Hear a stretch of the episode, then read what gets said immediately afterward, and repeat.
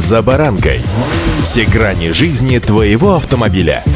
Автонапоминалка. Комментарии экспертов. Советы по обслуживанию автомобилей в программе «За баранкой».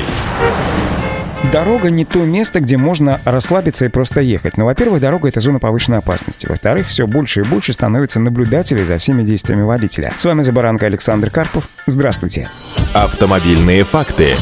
Надеюсь, ни для кого из вас не секрет, что камеры видеоконтроля находятся в некоторых автомобилях ГИБДД, ведущих скрытое патрулирование. Инспекторы снимают нарушения на видео, сидя в обычном автомобиле, который зарегистрирован на МВД. Затем сделанные ролики с изображением нарушений присылаются ближайшему экипажу ДПС, который останавливает нарушителей и уже оформляет протоколы вручную. Камеры видеоконтроля за нарушениями правил дорожного движения ставятся и в некоторые автомобили скорой помощи. Эти устройства фиксируют блокирование автомобиля со спецсигналами другими участниками движения. Преимущественное право проезда скорой помощи дают синие проблесковые световые маячки вместе со специальным звуковым сигналом. В таком случае при приближении спецтранспорта другие водители должны уступить дорогу. Статья 12.17 Кодекса административных правонарушений гласит, что не предоставление преимущества в транспортному средству, имеющему нанесенные на наружные поверхности специальные цветографические схемы, надписи и обозначения с одновременно включенным проблесковым маячком синего цвета и специальным звуковым сигналом влечет наложение административного штрафа в размере от 3 до 5 тысяч рублей или решение права управления транспортным средством на срок от 3 месяцев месяцев до одного года. Если скорая помощь следует по вызову, а автомобилист откровенно препятствует проезду, то в отношении него вообще может быть заведено уголовное дело. В Уголовном кодексе нашей страны есть статья 124.1 «Воспрепятствование в какой бы то ни было форме законной деятельности медицинского работника по оказанию медицинской помощи». Вот как раз под нее, в частности, и попадает недопуск машины скорой помощи к пациенту. Но самое главное, помните, друзья, за всеми ревущими машинами скорой помощи стоят жизни людей.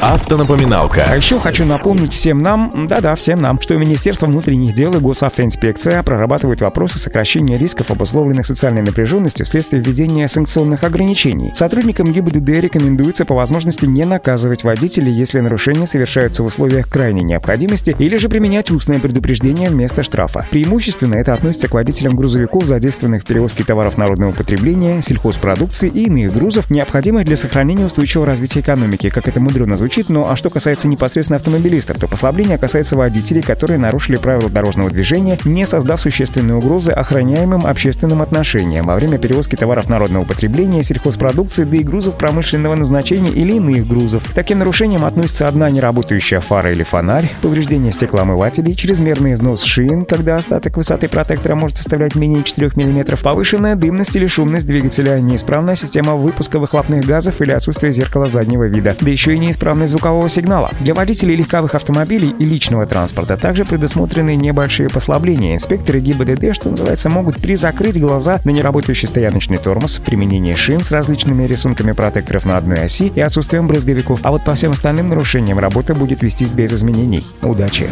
За баранкой.